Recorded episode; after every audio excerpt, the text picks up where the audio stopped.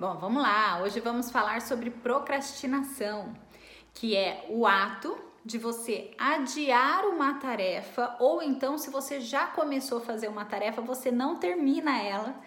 E esse movimento aqui, esse comportamento, ele está cheio de ansiedade, culpa e alívio. Então é sobre isso que a gente vai falar hoje. Vamos lá. Bom, procrastinação é algo que envolve alguns aspectos e é sobre esses aspectos que eu vou te falar. São cinco. Anota aí, ó. O primeiro aspecto que faz, que influencia bastante o seu ato de procrastinar é o ambiente.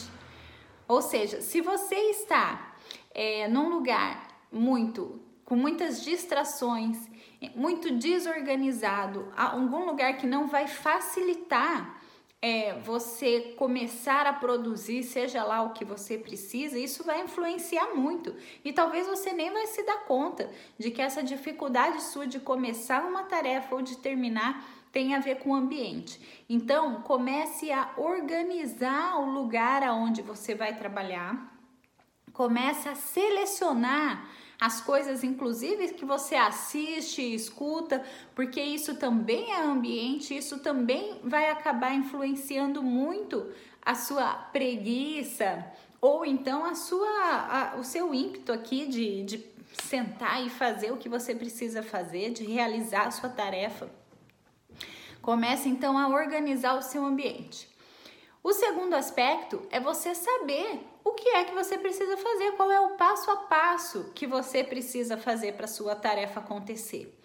Descreva antes de você começar essa tarefa para você ter mais clareza do que é que você precisa.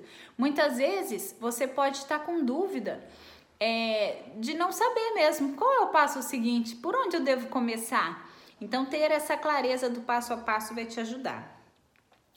O terceiro aspecto é você é, ter o resultado definido, ou seja, se você sabe o para que que você está fazendo aquela tarefa ou para que que você precisa fazer aquela tarefa, isso pode te ajudar a otimizar muito o seu tempo aí, né?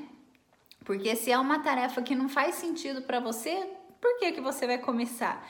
Então, entenda qual é o, o resultado, qual, aonde você quer chegar fazendo essa tarefa, tá?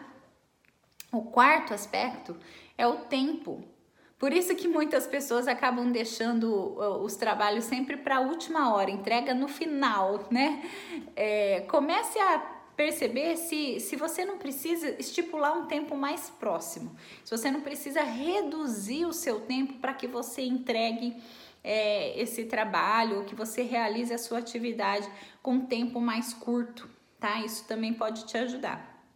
E o quinto aspecto é o seguinte: procrastinação tem muito mais a ver com a atratividade da tarefa do que com é, a, a tarefa em si mesmo, assim, né? O que precisa ser feito. Então, se você está envolvido numa atividade em que você não está se sentindo nem um pouco interessado em estar ali, dificilmente a coisa vai andar e vai desenrolar, né?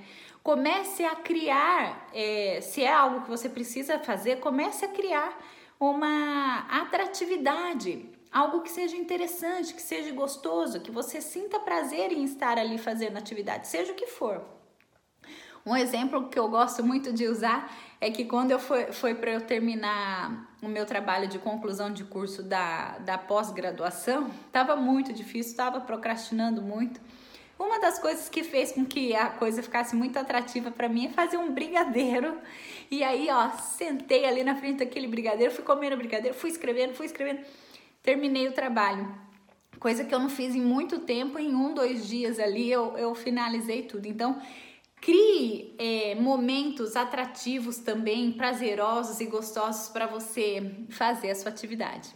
Bom, se você gostou dessa dica, curte, compartilha, salva aí para você ter esses cinco aspectos é, na sua mão aí toda vez que você estiver procrastinando e você precisar organizar as coisas para que o seu trabalho aconteça. E até a próxima.